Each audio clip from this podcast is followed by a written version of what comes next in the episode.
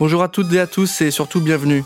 Vous écoutez aujourd'hui Charbon, le podcast qui s'inspire de ceux qui font, proposé par J'ai un pote dans la com. Dans Charbon, nous parlons inspiration, créativité, fougue, envie, travail, vision du monde, et tout ça sans bullshit, mais surtout avec beaucoup de bienveillance.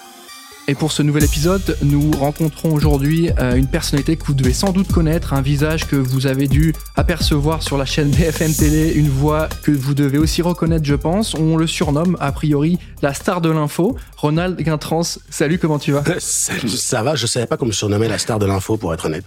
Écoute, on a bien benché. Est-ce que déjà, pour commencer, ce petit surnom te va Si on commence là-dessus? Écoute, ça va parce qu'il me fait plaisir, mais je crois pas que ce soit la réalité. En fait, on dit toujours, tu sais que c'est euh, c'est l'info qui est la star. En tout cas, moi, c'est ce que j'essaie de mettre en œuvre. En fait, je suis pas une star du tout. J'essaie de bosser autour de l'information qui me qui, qui, qui me parvient et que j'essaie de traiter journalistiquement. C'est plutôt ça la réalité, pour être euh, totalement franc. Bah, quoi qu'il en soit, euh, on est ravis de t'avoir avec nous. Je pense que les gens qui nous écoutent aujourd'hui arrivent à mettre un visage sur la voix et on essaie de faire l'inverse aujourd'hui. On est très content de te recevoir aujourd'hui. On le sait, tu travailles chez BFM TV. On te voit le vendredi, samedi, dimanche, c'est ça? Exactement. J'ai cinq émissions. Enfin, c'est une émission au départ qui s'appelle 7 jours BFM. Et en fait, c'est l'émission de grand reportage et de reportage de la chaîne.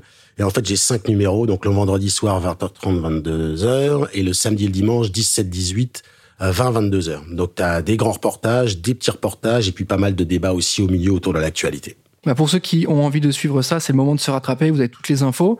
Pour débuter, je vais commencer par le début. Euh, tout simplement, tu es né le 9 janvier 1972. Je confirme. Est-ce que tu sais ce qui s'est passé un certain 9 janvier 2017, vu que tu es dans l'actualité? Un 9 janvier 2017 non, pas particulièrement. Ça me dit rien comme date 2017. Dis éclaire-moi. On verra si je réagis. Le 9 janvier a été euh, une date assez importante pour nous. Hein. Aujourd'hui, c'est un outil avec lequel on travaille. C'est Steve Jobs qui présentait le tout premier iPhone ah. euh, bah, devant une foule assez dense et assez agitée par cette nouvelle actu. Donc voilà, je pense qu'il n'y a pas de hasard. Hein. Les 9 janvier, c'est plutôt des dates euh, qui sont intéressantes à noter, qui réussissent bien. On est content de t'avoir avec nous aujourd'hui. Pour débuter, est-ce que tu peux euh, nous dire d'où tu viens rapidement euh, Est-ce que tu es parisien, euh, provincial D'où est-ce que tu es originaire? Je viens du 9-3, euh, Seine-Saint-Denis, donc banlieue parisienne. Je suis né et j'ai vécu dans une petite commune qui s'appelle le Pré-Saint-Gervais, qui est dans l'Est, en fait, pour ceux qui connaissent bien Paris. C'est dans la cuvette, un peu au-dessus de la porte de Bagnolet et porte des Lilas, porte de Pantin, c'est cette petite cuvette-là. Mais en fait, il y a beaucoup de gens qui pensent que je suis montagnard parce que je parle toujours de montagne, parce que j'adore la montagne, parce que mon premier boulot était à la montagne et parce que mes parents habitent à la montagne depuis leur retraite. Donc en fait, parfois, même aujourd'hui, des gens qui me connaissent assez, enfin assez bien, pas, pas mes amis proches, mais, mais, des gens, des collègues me disent toujours ah mais oui le montagnard. Et en fait non, non toujours pas. Je suis, je suis parisien. Ce qui n'est pas une insulte, hein. Je, ah, je tiens à souligner. Hein. non non non, mais j'adore la montagne, j'adore la nature, j'adore la campagne, j'adore la mer. Mais je suis aussi un, un vrai Parisien assez dingue de Paris, donc c'est assez, c'est assez marrant. Donc oui, je viens de, je viens de banlieue parisienne et euh, j'ai vécu euh, à l'exception de de, ma première escapade professionnelle où j'ai vécu en Haute-Savoie pendant un an, mais autrement, je suis vraiment parisien. On aura le temps d'y venir justement sur cette fameuse expérience chez TV8 Mont Blanc hein, que qu'on va présenter ensemble. Très rapidement sur ta jeunesse, on a cru comprendre que la vocation de journaliste a été euh, rapidement dans ta tête. Est-ce que tu peux nous expliquer un peu ton parcours? On sait que tu es allé jusqu'en licence 3 dans l'école de journalisme, et ensuite tu as enchaîné très rapidement? Mais en fait, c'est un peu particulier parce que j'en ai pas mal parlé, euh, mais pendant le premier confinement, j'en ai pas mal parlé avec mes parents parce que je pense que c'est une période où on réfléchissait un petit peu. Et, euh, et en fait, depuis que je suis gamin, j'ai toujours voulu euh, faire du journalisme. Mais en fait, si tu veux, c'est un peu compliqué de, d'expliquer pourquoi. Et en fait, mais j'en parlais avec mes parents. Et en fait, c'est la première fois où j'ai verbalisé ça. En fait, c'était, c'était, je l'ai verbalisé, mais à l'écrit, en fait. Et c'est dans une rédaction. Et j'étais au, au CM1. Donc euh, voilà. Et en fait, on m'a demandé ce que je voulais faire, d'écrire ce que je voulais faire. Et j'ai dit journaliste. Et en fait, c'est c'était quelque chose que j'avais euh, jamais évoqué avec mes parents euh, et, et, et c'était quelque chose que j'avais vraiment en moi et c'est la première fois où je l'ai entre guillemets euh, ah oui j'ai fait une sorte de coming out professionnel là-dessus. Et c'était c'était assez marrant parce que j'en avais jamais parlé. Mes parents m'ont dit ah bon? Et donc voilà donc c'est pas c'est quelque chose qui que j'ai toujours eu envie de faire qui était en moi. Et en fait c'est né un peu avec la avec la radio et l'histoire en fait si tu veux. C'est-à-dire que j'ai toujours depuis que je suis je suis gamin j'ai toujours adoré l'histoire. Euh, donc j'ai lu beaucoup, euh, j'ai lu globalement beaucoup, mais je lisais aussi beaucoup de, de livres autour de l'histoire, l'histoire de France, l'histoire du monde, parce que j'adorais ça, j'aimais comprendre les choses et ça m'intéressait. Et en même temps, je, je vivais avec euh, avec l'actualité. J'écoutais beaucoup la radio euh, le matin, le soir. Enfin, c'était quelque chose qui guidait un peu mes pas un peu et la, la découverte du monde. Si tu veux, on n'était pas trop, on n'était pas trop télé. Il y avait une télé, mais Mais comme je faisais beaucoup d'activités, le, fait d'être euh, d'être devant la télé, euh, très passif, et de regarder la télé et tout ça, donc je regardais les infos à la télé, mais c'est vrai que tout ce qui était échange, euh, culture et, et, même info et news, c'était c'était vraiment la radio. Quoi. J'écoutais RTL le matin pendant le petit déjeuner, le midi quand je revenais quand je revenais parce que j'allais pas à la cantine, je mangeais chez mes parents et puis le soir un petit peu et puis quand on était dans la voiture et en fait c'est vraiment ce qui m'a donné cette, euh, cet intérêt et puis cet amour pour l'info, pour le news, mais que j'avais eu du mal à verbaliser. Donc je me suis un peu nourri de ça. Et puis à un moment, c'est sorti comme ça. Euh, je veux être journaliste, et c'est sorti comme ça. Donc c'est assez, euh, c'est assez marrant. Mais ça date, ouais, effectivement. Je, je pense que depuis j'ai 7, 8 ans, je dis toujours en rigolant, j'ai dit papa, maman et journaliste. C'est un peu exagéré, mais j'écris ma propre légende, c'est pour ça. est-ce que, est-ce que, euh, est-ce que ça me fait penser un peu à un super héros quand, quand tu vois le, fils de Superman ou le, le, prochain partenaire de Spider-Man qui écrit un peu comme ça. Euh, est-ce que euh, tes parents étaient eux aussi journalistes hein, ou, pas du tout? Absolument pas. mon père était dans les assurances. Et ma mère a arrêté de travailler quand elle, elle est tombée enceinte de mon jeune frère, donc qui avait deux ans et demi de moins que moi. Oui, donc c'est pas forcément non un absolument pas et projection. Euh, ouais, ouais, non. Et dans, dans mon entourage pro, il y avait pas de, il y avait pas du tout de, de journaliste. Enfin, et en fait, c'est c'est vraiment ce de la passion pure et dure, quoi. Exactement. Je, je pense que j'aimais euh, j'aimais écouter. Je comprenais pas je comprenais pas ce qui se passait. Euh, tu vois, j'essayais de visualiser la radio parce que j'écoutais beaucoup la radio, comme je te le disais. Mais voilà, j'aimais les informations, j'aimais le j'aimais le dans la voix, l'intonation du breaking news. Enfin, j'ai des choses que visiblement que je, je prenais un peu comme une éponge, même si j'étais pas capable de voir que. Puis je comprenais pas ce que c'était. Moi, ce, ce, je savais même pas moi me visualiser mon envie de journaliste. Quoi, c'était. Mais j'avais envie de faire ça. J'ai envie de faire ça. Je pense que parce que j'étais curieux, quoi. Avec RTL, hein, la fameuse ambiance sonore, le mmh. slogan sonore qu'on connaît tous. Ah, moi, je sais pas toi, mais ce, ce, cette signature sonore de RTL, c'est pour moi, c'est pas une Madeleine de Proust. Tu vois, ça rime avec café. Tu vois, j'ai l'impression quand j'entends ça que ça soit dans dans le train, dans le bus, euh, à la maison, quand je reviens chez mes parents, bah justement, eux écoutent aussi plus que moi la radio. Euh, il y a ce sentiment où il faut le café pour aller avec. Tu vois, il y a un peu ce truc, je sais pas si ça te le fait, mais moi j'ai un vrai euh, lien avec ce média-là de la radio qui est, bah, c'est le matin, parce que t'as pas besoin d'être concentré à 100%, tu laisses, t'écoutes, tu chopes la news qui te va bien, t'as des récaps à peu près toutes les 30 minutes, mmh. ça va plutôt bien. Ah mais c'est une vraie, un vrai truc très très orchestré, très très minuté la radio, donc tout est fait pour effectivement que ça aille vite, que ce soit précis, que ce soit complet, non, parce qu'on n'est jamais complet, mais mais voilà, que, que ça marque et que ça marquait ton début de matinée. Donc je comprends très bien le, fait d'avoir ton café en même temps que tu écoutes le, le, flash de 7h22 et qu'à 7h45 ils disent ah je dois avoir fini mon café je dois partir. Mais c'est tout est fait euh, tout est fait comme ça. Ouais c'est très très bien construit hein. ah il y a des il y a des vrais vrais usages et c'est assez, assez drôle de, de, regarder ça. Mais du coup on se parle de radio euh, là bon avec nos micros c'est comme si on était en radio hein, exactement. euh, mais toi aujourd'hui tu fais de la télé. Pourquoi est-ce que quand tu disais journaliste il y avait radio, presse et télé. Pourquoi tu as choisi la télé? Est-ce que au fil de ton cursus universitaire, c'est une expérience euh, qui t'a fait euh, aller vers là ou qu'est-ce qui t'a amené vers la télé? En fait, je pense si je suis euh, réaliste, je vais dire que c'est un peu une série de hasards. Si je suis totalement franc, je pense que c'était aussi quelque chose qui me faisait un peu mousser, quoi. le fait de passer devant la caméra, de j'étais quelqu'un qui fonctionnait beaucoup dans le regard de l'autre.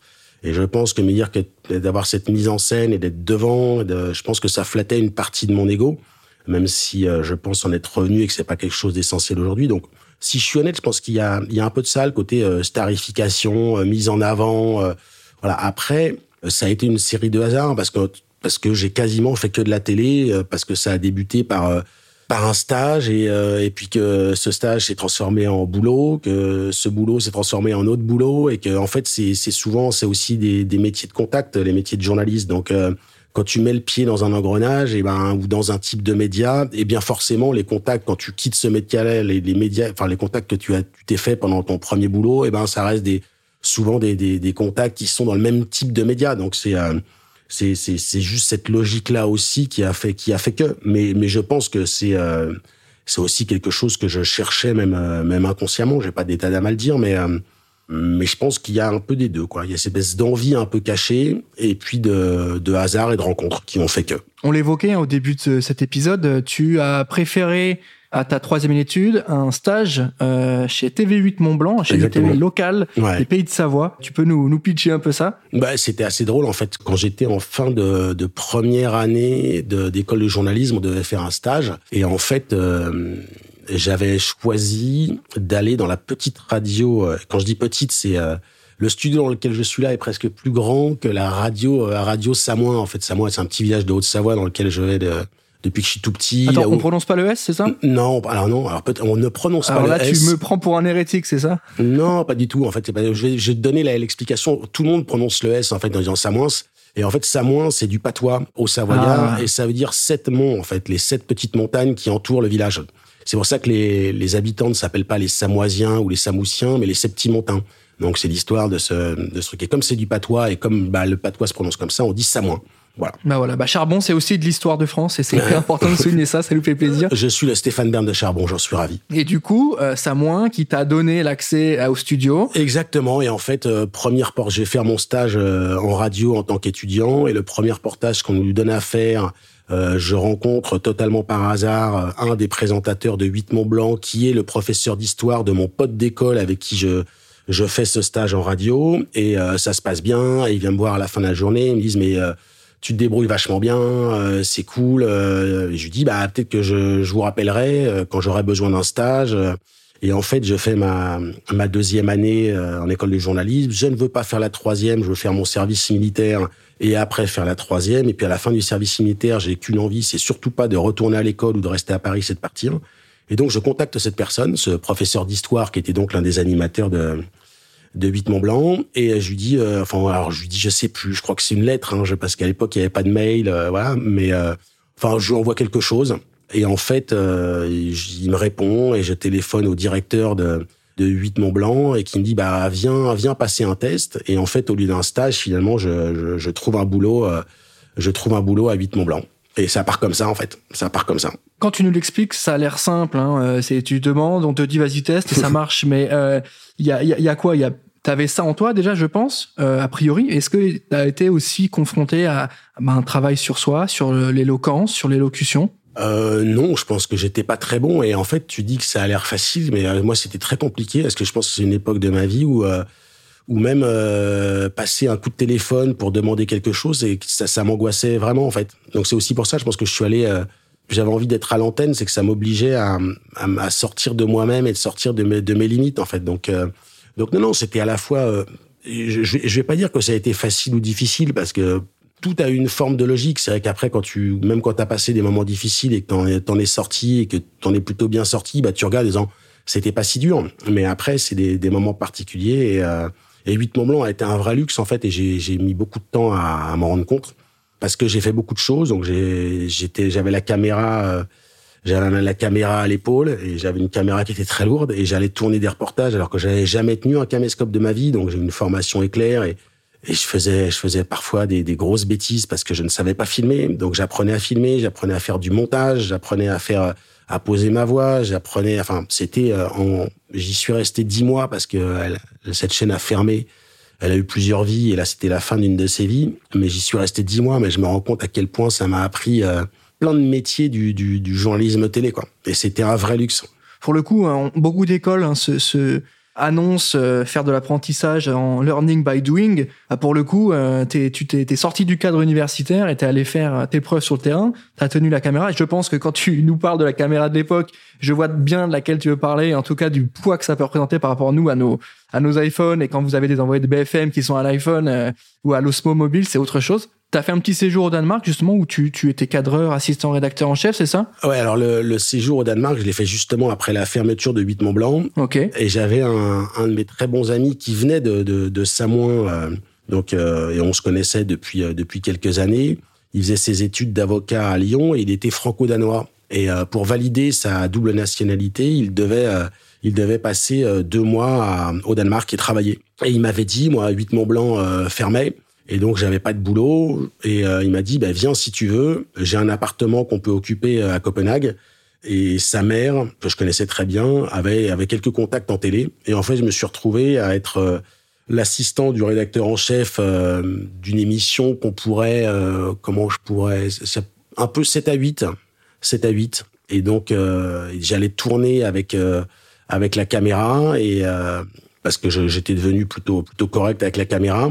Et puis j'étais aussi, j'assistais aussi l'équivalent d'un 19-20 de, de, de, France 3 aujourd'hui, où où j'assistais le, le, le rédac chef à l'international et, et voilà. Et, euh, et j'y suis resté euh, j'y suis resté trois semaines un mois et c'est très sympa très sympa. Et tout de suite ça t'a plu cette immersion dans les médias dans, dans le, le ce que tu étais concrètement confronté aux problématiques hein? tu faisais tu montais tu étais sur l'écriture tu faisais un peu tout. Ça t'a tout de suite plu ou il y a des choses qui t'ont qui t'ont un peu euh, voilà qui t'ont marqué sur ah ça j'aime pas tellement c'est pas trop ce que j'ai envie de faire? Mais en fait si tu veux c'était la c'était vraiment la continuité de 8 Mont Blanc c'est à dire que j'étais vraiment dans une rédaction impliqué dans, dans, dans en l'occurrence au Danemark, c'est deux rédactions différentes, mais c'était vraiment impliqué dans le travail de construction, c'est-à-dire euh, la conférence de rédaction le matin, puis on décidait ce qu'il fallait faire, puis on allait sur le terrain, puis voilà. Donc après, ma limite étant mon niveau, euh, mon niveau en anglais, sachant que les Danois parlent plutôt très bien l'anglais. Ouais, et qu'on a un peu des minus par rapport à eux sur ces sujets-là. Exactement. Donc ils faisaient l'effort, ils faisaient l'effort pour moi. Mais après, je, je, je sans, sans, sans, du tout dévaloriser, mais c'est vrai que je sortais de de mes dix mois à, à 8 Mont. Je savais que j'allais rentrer après à Paris euh, pour essayer de trouver euh, du boulot. Donc c'était une forme de, de super récréation euh, très intéressante. Mais mais ça m'a appris, ça m'a appris des choses parce que de toute façon, quand tu changes de rédaction, quand tu changes de format, quand tu changes de chef, tu, tu réapprends. Et tu parlais de, tu parlais des écoles ou des universités. Moi, c'est ce que je dis aux gens. De toute façon, le, tu peux faire n'importe quelle école de journalisme. ta première semaine sur le terrain, tu, tu réapprends tout et et tu te fais bien bien recadrer ou décadrer comme tu dis ça comme tu veux. Mais c'est c'est ça qui est important justement. C'est un métier c'est un métier d'artisan et de terrain. Donc euh, c'est important. T'enchaînes ensuite avec euh, un passage chez euh, TV5 Monde, ouais. hein, qu'on connaît plutôt bien aujourd'hui, hein, qui est une mmh. belle marque média, euh, avec des sujets un peu plus, un peu plus durs. J'ai noté guerre en Irak, attentats, etc. Tu passes de quelque chose d'assez, comme tu dis, cours de récréation où tu prends du bon temps et tu apprécies, tant sur la forme que sur le fond, à quelque chose d'un peu plus pro, peut-être entre guillemets, plus technique, plus rude. Comment tu l'as apprécié tout ça? Bah, Si tu veux, en fait, TV5, ça a été un double changement, euh, un changement, comme tu dis, sur les euh, sur les sujets traités. Parce que TV5, pour ceux qui ne connaissent pas, en fait, c'est une chaîne qui a été créée par euh, pour et par le, les, les, ministères des Affaires étrangères et qui en fait était une la, la, la voix de la France euh, à l'étranger. Donc il y a un lien très fort, notamment avec l'Afrique euh, et notamment avec l'Afrique noire francophone. Euh, et voilà, donc le, le, but c'était de, de, continuer à ce que le français soit audible, écouté, une langue de culture, une langue d'information pour des gens qui ne sont pas français ou qui ne sont pas en France. Donc c'était forcément c'était des sujets extrêmement extrêmement différents de ce que j'avais T'imagines bien quand t'es à, à 8 Mont Blanc et que t'es dans l'ultra proximité avec, euh, tu vas faire l'accident de train qui est à 20 km de chez toi et, euh, et voilà, et tu passes à, à l'actualité internationale quand t'es à, quand t'es à TV5, c'est déjà un changement absolument, euh, absolument dingue et, et même si j'étais plutôt curieux, curieux, même si j'aimais l'actualité, l'actualité africaine, je la connaissais pas, je n'avais pas une histoire africaine très, très développée, donc, c'était aussi tout ce travail-là qu'il a fallu faire. Donc ça, c'était l'espèce de première rupture un peu intellectuelle. Et la, et la seconde rupture, c'est que je suis arrivé, euh, tu es arrivé à, à, TV5 pour faire un job de chef d'édition, c'est-à-dire que tu es l'interface entre le présentateur et la régie et, le réalisateur. Et puis c'est là en fait que j'ai débuté mes, mes premiers JT en tant que présentateur. Donc c'est là que je suis passé, je suis passé de l'autre côté et que j'ai appris ce métier-là en fait, c'est à TV5. Et ensuite, en 2007, tu intègres BFM TV où tu présentes dans un premier temps Info 360 avec Nathalie Lévy, puis Karine de Ménonville. Est-ce que tu peux nous pitcher un petit peu euh, cette arrivée, l'intégration, euh, le, format que tu avais, qui est là pour le coup euh, de la news, hein, de l'actu? Ouais, alors là, c'est, c'est, été un peu la révolution culturelle. En fait, j'en avais un peu marre. Ça faisait 8 ou 9 ans que j'étais à TV5 et j'avais un super poste à TV5 et j'avais vu la la création de, de BFM et les critiques qui étaient faites. Ouais, ouais, c'était ça à peu près. Euh, je suis arrivé un an et demi après la, la création. Et en fait, j'avais été euh, appelé assez rapidement euh, par les, les, les, responsables de BFM qui cherchaient des présentateurs. Mais le problème, c'est qu'à ce moment-là, c'était ce qu'ils me proposaient n'était pas très intéressant. tu moi, j'avais mon, c'est bête, hein, mais j'avais un CDI, j'étais bien installé à TV5, donc aller partir pour faire quelques piges et tout ça, c'était un peu risqué. Mais par contre, je suis resté en contact avec les, euh, les dirigeants de l'époque de, de, BFM. Et puis, en gros, ce qu'ils m'avaient dit, c'est quand on va, on, va grossir un petit peu, on fera appel à toi. Et en fait, ça s'est passé comme ça. Et, euh, et on m'a proposé donc la présentation ou la co-présentation, parce qu'effectivement, c'était avec Nathalie, d'Info 360, qui était la tranche du soir, qui euh, pendant quelques mois, c'était 22 h 22 h minuit. Et donc là, c'était totalement nouveau parce que je revenais à une actu euh, française que j'avais un petit peu délaissée en étant euh, en étant à TV5 et je, je présentais en duo ce que je n'avais jamais fait et ce qui est un exercice très particulier. Donc là aussi, euh, révolution culturelle et, euh, et j'ai passé de quelque chose de très installé, très cadré, où on passait beaucoup de temps à réfléchir avant d'agir à, TV5, où là, il fallait euh, retrouver un peu l'esprit 8 Mont Blanc, c'est-à-dire de la débrouille, de l'envie, de l'énergie, des initiatives et beaucoup plus de beaucoup plus de dynamisme et beaucoup plus d'improvisation et, et de responsabilisation. Donc c'était assez, ça a été très particulier quoi. Ça a été très particulier. On a lu dans un portrait de toi qui a été fait par un média sur internet où on te présente avec un visage franc, une élégance rare et une voix qui ne connaît pas d'accro. Euh, Est-ce que ça te flatte en tant que présentateur? J'ai surtout j'ai envie de savoir qui a écrit ça. En fait. Ah bah je peux pas donner mes sources, tu sais très bien, c'est pas possible ça. J'ai pas lu ça, mais euh, c'est quoi Tu peux répéter? On va on va prendre les trucs. On va prendre un par un. Visage franc. Bon a priori là-dessus bon. C'est ma tête une élégance rare. c'est gentil. À toi de me dire. Et une voix qui ne connaît pas d'accro, contrairement à moi. Euh, ça m'arrive de bafouiller assez régulièrement, donc j'ai pas de. Si si, ma voix connaît des accros. Ouais. Non, mais ce que je cherche par là, c'est c'est surtout euh, pour arriver à une question sur l'apparence quand tu es face à la caméra. C'est toi qui incarne l'émission, qui incarne la marque média. Est-ce que c'est une certaine pression? Est-ce que c'est quelque chose qui est euh, facile ou pas à vivre? Euh, Comment tu tu gères tout ça? Parce que c'est vrai que il y a des gens qui bossent avec toi qu'on voit pas forcément, euh, qui comptent sur toi pour bien euh, mettre les mots sur le travail qui a été effectué. Est-ce que c'est une pression ou pas? En fait, c'est euh, si, je suis totalement honnête, j'ai commencé à, en ayant commencé à TV5, c'est vrai que le, le track pouvait être très important, la pression était très importante parce que justement j'avais ce sentiment-là de, de, mise en scène ou d'être d'être en première ligne et, je pense que je regardais beaucoup plus mon, mon, image que le fond de ce que je faisais. Ça veut pas dire que je travaillais pas ou que ce que je disais était euh, était pas bien, mais si tu veux, j'avais cette espèce de d'auto-analyse de moi-même, mais qui est partie avec le avec le temps. C'est-à-dire qu'aujourd'hui, je ne me regarde pas en me disant comment j'ai été ou quoi que ce soit. C'est-à-dire que ce qui est le plus important, c'est euh, c'est l'information. Euh, que je traite et comment la raconter la, mieux possible. c'est intéressant ce, ce, point-là sur le l'auto euh, comment dire l'auto-analyse oui, ce que tu bah, c'est un peu l'auto. Ah oui c'est ça. C'est-à-dire que tu, tu peux passer beaucoup de temps à te, à te regarder à te dire et comment j'ai été. Mais je pense qu'il y a un côté très très égocentrique mais pas seulement. C'est-à-dire qu'est-ce que je peux faire de mieux? Qu'est-ce que je peux faire de différent? Où est-ce que j'ai été bien? Où est-ce que j'ai pas été bien? Et en fait avec le temps, je me rends compte que ce qui fait que tu es, tu es bien et bon à ton poste, en fait, c'est, c'est ta façon de, de traiter l'info et c'est pas la façon euh, dont tu vas te tenir. Euh, c'est pas c'est pas la couleur de ta cravate qui fait le bon journaliste. Alors après, je vais faire attention à, à, mon look parce que c'est important et parce que les gens qui nous regardent, ils ont envie de justement, ils ont pas envie de remarquer ton look, quoi. Il faut juste que tu sois euh, juste assez bien pour qu'ils ne se fassent pas la remarque euh, du détail qui ne va pas, en fait. Mais c'est tout. C'est tout. Je pense que c'est intéressant d'être d'être vraiment sur ce, ce bon dosage entre voilà, tu regardes ce que tu fais, mais en même temps pas trop parce que si tu t'auto-analyses tout le temps, bah tu te juges tout le temps et c'est très compliqué d'être bon. Et en même temps, je pense qu'il y a aussi un, un travail de, remise en question sur la, la prestation qu'on peut livrer. Je pense que c'est les deux choses qu'il faut savoir gérer. Mais après, c'est euh, tu ce qui, ce qui est important aujourd'hui et mon plaisir, il va être dans les moments où, où toute l'équipe, euh, où toute la rédaction a bossé, a sorti quelque chose et que c'est toi qui le vends et c'est toi qui dois bien le vendre,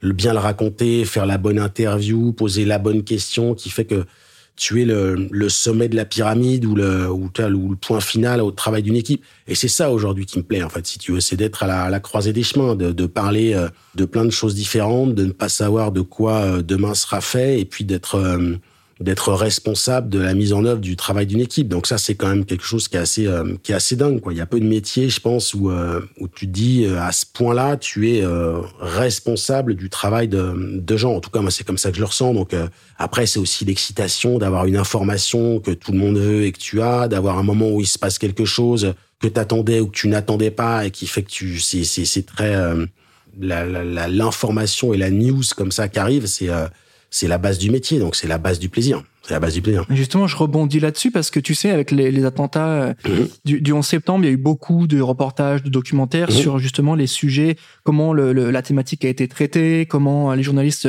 se sont emparés du sujet, etc.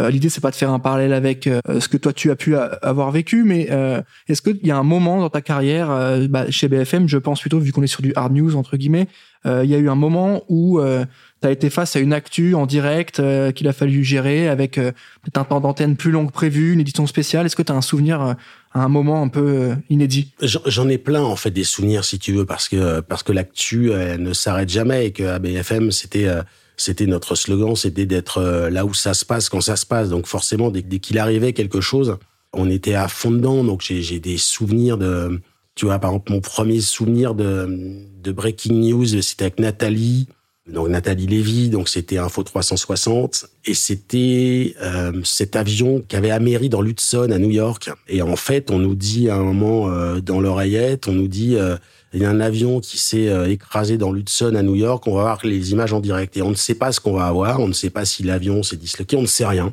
Et voilà, et ça c'est la première séquence à BFM, c'est la première séquence en, en direct où tu te retrouves à commenter ça et voilà. Mais après des exemples, j'en ai euh, j'en ai dix mille. Mais alors si tu veux, je vais te raconter ce qui a parce qu'on nous dit souvent parce qu'on nous dit c'est mais les attentats ça va être très dur euh, à, couvrir et en fait c'est la charge émotionnelle est très compliquée parce que tu vois, moi, par exemple, euh, lister la, les, les, victimes de, Charlie Hebdo, euh, dont certains euh, que je, connaissais, dont certains avaient bercé ma jeunesse, c'est forcément compliqué. Mais l'information euh, journalistiquement la plus compliquée que j'ai eu à traiter, c'est pas ça du tout en fait. C'est euh, la, la, démission du pape. Et j'oublierai jamais parce que ça fait rire, ça fait rire tout le monde. Mais en fait, on, je prenais l'antenne à midi, il était 11h57 et, euh, et j'allume mon ordinateur et je vois euh, à trois minutes de l'antenne, je vois euh, le pape démissionne, euh, source Vatican. Donc c'est l'écran de l'AFP, c'est une couleur que je n'ai jamais vue et je comprends pas ce que ça veut dire parce que pour moi et je pense pour beaucoup de personnes, un pape ne démissionne pas mais un pape meurt. Et je me dis qu'est-ce que c'est que ce truc? Et là en fait je suis avec avec Sandra qui remplaçait Karine ce midi-là. Et en fait, elle rentre sur le plateau et je lui dis le pape a démissionné et je sais qu'on va faire que ça. Et en fait, on a une minute trente pour trouver trois éléments de quoi tenir, parce que je sais très bien qu'on va nous dire dans l'oreillette, t'as vu l'info, euh, on fait que ça, et euh, voilà. Et en fait, on n'a rien. Et on n'a rien du tout. Et il faut, il faut trouver, euh, il faut trouver à deux les informations pour tenir et se dire que c'est là où BFM est toujours été la meilleure chaîne pour ça. C'est-à-dire que tu sais qu'à un moment, tu vas avoir les gens au téléphone, les gens à Rome, les invités, mais il y a ce laps de temps où, où tu as très peu de choses à dire donc, tu vois, tu fais appel à ta culture religieuse euh, qui, chez moi, est pas forcément très développée. Tu vas chercher deux, trois informations, tu te rends compte qu'il y a un Grégoire VI ou un Grégoire VII qui a démissionné en 1500. Enfin, voilà. Et en fait, tu de, t'essayes de tenir le plus longtemps possible jusqu'au moment où il y a quelqu'un qui va te sauver parce qu'il pourra t'en dire plus. Et ça, voilà, c'est l'espèce de moment où tu as très peu d'informations, tu ne connais pas le sujet et c'est quasiment totalement nouveau il n'y avait pas de, il y avait pas d'antécédent, il n'y avait pas de bruit avant-coureur véritablement. Ça, c'est dur. Ça, c'est dur. Ça, c'est très dur à faire. Mais c'est aussi là où on, je pense, reconnaît les, les, les professionnels de, de, haut niveau. Je pense à cette capacité à gérer aussi le stress, la montée en pression des infos et savoir où est-ce qu'on va. Ce qu'on se raconte là, ça, ça laisse aussi penser pas mal de, de choses par rapport aux avis des Français. Là, les chaînes d'infos continuent, il y en a de plus en plus. Là, vous êtes sur le, sur le créneau, il y a, il y a, y a vous, il y a, il y a CNews, anciennement télé, il y a, euh, LCI, il y a euh, Euronews, donc il y a pas mal de monde. Tu comprends, euh, tu entends la critique que certains Français peuvent avoir au, sujet des, des chaînes d'infos continues. Qu'est-ce que tu aimerais répondre quand on te dit, bah voilà, trop d'infos, tu la faux, on n'a jamais été aussi informé mais mal informé. Tu vois, toutes ces critiques un peu à boulet rouge sur les chaînes d'infos en continu? Mais en fait, je les, je les entends parce que je pense que euh, elles sont, elles sont parfois euh, justifiées et que c'est bon aussi d'écouter ce qu'on, ce qu'on nous reproche. Après, euh, moi, je dis toujours aux gens, alors quand ils ont un discours intelligent et sensé, on peut en parler. Après, tu as aussi des discours plus agressifs, mais bien sûr. j'ai envie de leur dire, mais en fait, si vous n'avez pas envie de nous regarder, en fait, ne regardez pas. Si vous trouvez que les chaînes infos ne font pas leur boulot, ne regardez pas les chaînes infos. Moi, ce qui me frappe surtout dans l'époque, c'est que, et notamment parce que les réseaux sociaux permettent un, écho à ça, c'est que euh, des gens, en fait, nous regardent pour nous critiquer. Mais en fait, moi, je, alors je, je suis un, peu plus âgé que toi, et voilà, mais j'avais pas le souvenir, moi, quand j'étais jeune, que euh, des gens achetaient euh, Libération ou le Figaro pour le déchirer et dire, bah, c'est pourri. Eh ben, si vous nous aimez pas, si vous avez, si vous trouvez mieux ailleurs, eh ben, il n'y a pas de problème. Je, je peux le comprendre. Je, je, ne fais pas un métier euh, parfait, ce n'est pas une science exacte, donc euh, je ne vous plaise pas, que ma façon de travailler, que, que ma chaîne ne vous plaise pas, pas de problème, mais en fait, faites autre chose, quoi. Regardez autre chose. Et si vous n'aimez pas la télé, bah, prenez un bon bouquin. Il n'y a pas de problème, ça m'arrive aussi et je passe un bon moment. Donc après, euh, j'ai aucun souci avec ça qu'on s'est dit euh, intelligemment et qu'on peut en parler. Ouais, bien sûr. Voilà, ce que je dis aux gens, quoi, tranquillement. Ok, bah écoute, tu m'aimes pas, t'aimes pas ma tête, t'aimes pas ma voix, t'aimes pas ma chaîne, bah change, change, il y a pas de problème. Ça me ça me pose pas de problème. Moi, je, je comprends que tu ne m'aimes pas, je comprends que tu n'aimes pas ma chaîne. Voilà, donc ça me, vraiment j'ai pas j'ai pas de souci avec ça. Non, mais c'est hyper intéressant comme réponse je la trouve hyper apaisée, hyper hyper réfléchie et, c'est intéressant aussi d'avoir ton retour toi, en tant que, que journaliste chez BFM. Euh, pour euh, revenir un petit peu sur une note un peu plus euh, positive, est-ce que tu as peut-être un souvenir de, je dirais pas de bourde, mais de quelque chose qui s'est passé peut-être en direct ou, ou qui maintenant te fait sourire, peut-être pas à l'époque, mais un souvenir un peu drôle de t'as annoncé une mauvaise news ou ou quelqu'un n'était pas décédé ou tu vois ce genre de choses est-ce que tu as un souvenir un peu marquant? Non mais écoute j'ai souvenir j'ai un ou deux lapsus à mon compte qui qui je préférais éviter mais euh, non le, le, seul le seul souvenir par rapport à ce que tu dis et qui m'a qui est resté marquant, mais en même temps, c'est assez intéressant en fait. C'est la, la, la pseudo arrestation de Xavier Dupont de. Donc ça, c'est un truc génial parce que j'ai été en fait le seul journaliste à l'annonce à annoncer son arrestation euh, possible et le fait que c'était pas lui parce que tu sais tous les journalistes euh, quand ils travaillent, ils travaillent sur leur tranche. Et comme moi, en fait, à, à ce moment-là, j'avais une émission le soir et le lendemain, j'avais une émission le vendredi soir et une émission le lendemain midi en fait, si tu veux, j'ai annoncé euh, ce qui était euh, ce qui était son arrestation possible. Et puis le lendemain, le fait que c'était pas lui. Donc ça, c'était un peu particulier parce que je pense que j'étais le seul présentateur à faire les deux. Avoir fait les deux, euh, l'aller-retour. Mais après, ça a été ça a été assez intéressant. Mais je trouve que c'est ce soir-là, j'ai moi j'ai essayé de prendre les, les précautions maximales en, citant en citant les sources, en posant des questions qui me paraissaient évidentes. Mais après, c'est effectivement la, la, limite, et ça, je l'entends très bien. Tu parlais des critiques qui sont faites sur les chaînes info. C'est que même quand tu prends des, des précautions, même quand tu utilises de conditionnel, quand tu parles pendant deux ou trois heures du même sujet, bah forcément, ça a un écho très particulier. Et même si, encore une fois, tu prends les précautions, et je me souviens euh, d'une collègue d'une chaîne concurrente qui a pas pris les précautions d'usage et qui est allée beaucoup trop loin euh, ce soir-là, et, et, et, le lendemain, tu te retrouves un peu, effectivement, un peu bête. Mais, euh, mais c'est compliqué, parce que à partir du moment où tu parles de quelque chose, pendant deux heures, trois heures, quatre heures et tu parles que de ça, ben tu peux tu peux dire euh, on ne sait pas ou euh, présumé suspect ou voilà. En fait, dans, l'esprit, c'est compliqué les, précautions d'usage et les précautions oratoires, bah forcément, elles ont leurs limites. Comme. Mais ça, c'est un, un, vrai souvenir parce que parce annoncer l'arrestation de Xavier Dupont de Ligonnès, c'était tellement un feuilleton dont on a parlé, c'était complètement fou. Complètement fou. Mais c'était pas lui. Ouais, bah c'était pas lui. Mais je voilà, beaucoup, beaucoup de, de, médias se sont trouvés un peu dans ah, la situation. Euh, c'était un peu compliqué, mais c'est hyper intéressant ton retour là-dessus. En tant que journaliste sur du, du média un peu hard news entre guillemets, euh, la période confinement, elle a été compliquée, elle a été bien gérée. Là, je parle plutôt à titre perso pour toi, pas forcément pour la chaîne, mais pour toi. Comment t'as pris de la distance? Parce que t'es tous les jours sur la news. C'est un métier, c'est ton métier, c'est ta vie. Euh, comment t'as pris du recul? Est-ce que t'en as pris? Comment s'est passé le confinement? Enfin, les deux confinements, du coup. Ouais, j'ai été assez chanceux, si tu veux, parce que j'ai beaucoup travaillé, en fait, pendant le confinement. Et j'avais euh, toutes les autorisations nécessaires pour pouvoir bouger, puisque j'avais les autorisations pour aller au travail. Donc, euh, moi, mon émission s'est arrêtée pendant le premier confinement parce que euh, c'est une émission qui demande beaucoup de reportages et beaucoup de gens sur le terrain, donc c'était pas possible et puis que ce, ce moment de, de, de, la vie française et internationale faisait qu'on a fait que ça. Et en fait, on a, on a, l'antenne a été un peu rationalisée. Euh, euh Marc-Olivier Fogel avait fait des choix et en fait, on avait rationalisé un peu l'antenne en cassant les duos et voilà. Donc moi, on m'a demandé de venir, euh, de venir travailler sur des tranches d'infos, ce qui fait que j'ai travaillé euh, deux semaines ou deux semaines et demie sur trois à chaque fois. C'était un rythme comme ça. Donc en fait, moi, j'ai beaucoup travaillé pendant ce, notamment pendant le premier confinement. Donc déjà, c'était, c'était une chance parce que je n'étais pas seul chez moi. Et c'était aussi une chance parce que c'est une situation inédite, donc c'est journalistiquement très intéressant.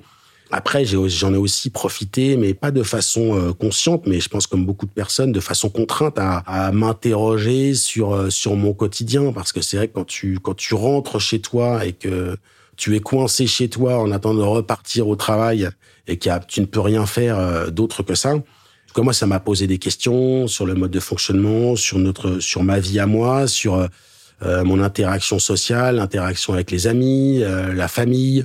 Donc j'en ai euh, assez je me suis pas dit tiens, je vais me poser, je vais réfléchir, mais en fait assez naturellement, bah, il y, a, plein de choses qui sont remontées. C'était en plus ou en marge de mon de mon travail, c'était assez assez assez enrichissant en tout cas. Tu as, été confronté un peu à, des vrais problèmes, comme tout le monde, hein, je pense, hein, sur pas notre condition, à, quoi on sert, à notre vie, notre métier, notre famille. C'est hyper intéressant. Est-ce que aujourd'hui, euh, tu as pu mettre à plat des choses sur des un, un projet d'ouvrage ou des choses un peu plus euh, un peu moins timées, tu vois ce que je veux dire par rapport à, ton métier de journaliste de news?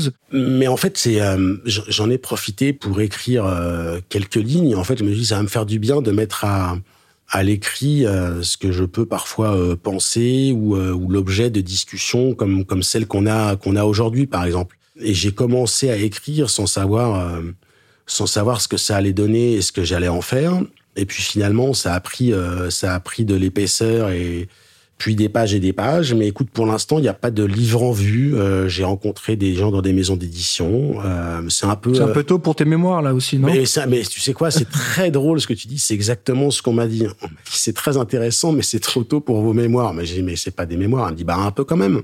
Je dis ok, d'accord. Mais voilà, donc j'ai pas de, j'ai pas de, j'ai pas de sortie prévue. Je me rends compte que c'est un peu un ovni que j'ai écrit, donc donc c'est pas c'est pas très grave. Peut-être qu'un jour euh, ça sortira, que ce sera la base d'un autre travail.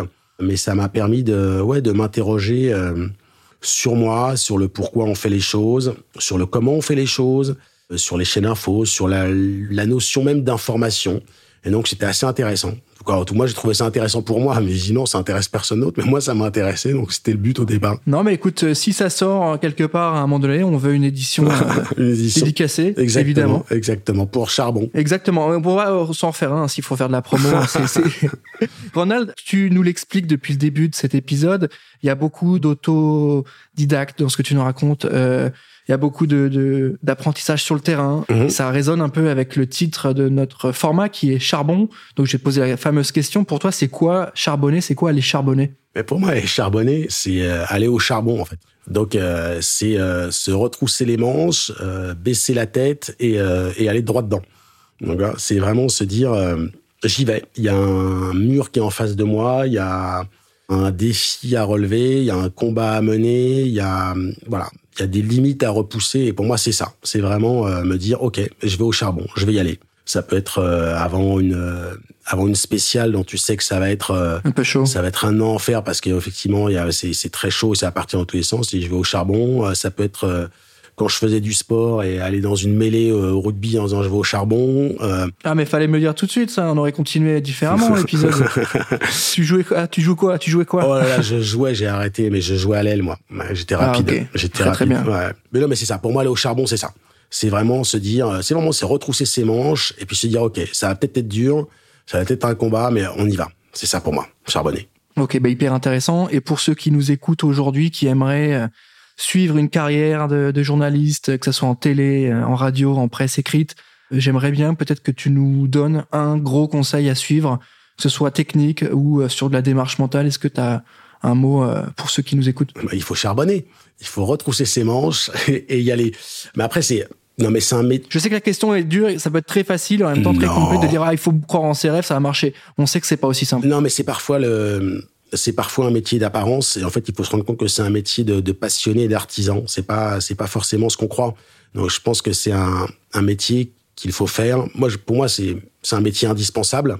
Je sais pas si c'est le plus beau métier du monde mais c'est celui que j'ai choisi. Et en fait il faut il faut se dire qu'il faut respecter ça parce que c'est vraiment quelque chose d'important.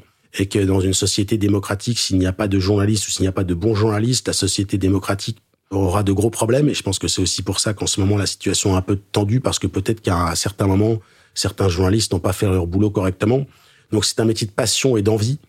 Il faut pas le galvauder, il faut pas le minorer, euh, faut pas le transformer et il faut y aller. Alors après c'est la volonté, c'est euh, c'est la curiosité, c'est euh, c'est des contacts, c'est euh, c'est charbonné, c'est-à-dire qu'un nom, ça n'est qu'un nom et il faut continuer. Dire, si on s'arrête au, au, premier nom, eh ben on n'y arrive pas. Et il faut continuer. Et il faut savoir pourquoi on a envie de faire ce métier-là. Et quand on sait en général pourquoi on veut faire quelque chose, en fait, on y arrive. On y arrive parce que ça veut dire que l'envie est forte et qu'il y a une vraie, un vrai moteur derrière. Donc, euh, y aller, y aller. Et moi, je rencontre de temps en temps des, euh, des petits jeunes ou des petites jeunes euh, qui veulent faire ça. Et c'est ce que je leur dis. Je leur dis, mais vas-y, en fait. Vas-y. C'est quoi, c'est quoi ton rêve dans ce métier-là? Bah, vas-y. Fonce. C'est bon, on va te dire non.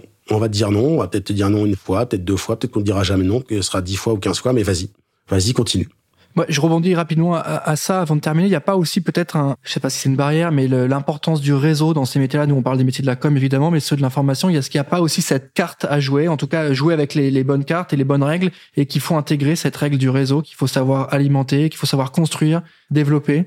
Mais en fait, le réseau, c'est évidemment indispensable, mais euh, mais quand je regarde, même aujourd'hui, moi, quand je regarde euh, certains de mes collègues, et je me dis que j'ai absolument aucun réseau. Alors, tu vois, c'est toute une question d'échelle. Euh, le réseau que tu as quand tu es étudiant en journaliste ou quand tu fais euh, euh quand, quand, tu débutes ou quand tu as un stage, il est euh, il est rien par rapport à ce qu'il va être dix ans après. Mais en même temps, dix ans après, tu as des gens qui ont plus ou moins de qui ont plus ou moins de réseau. Donc moi, moi les réseaux, c'est les c'est les rencontres, c'est les contacts.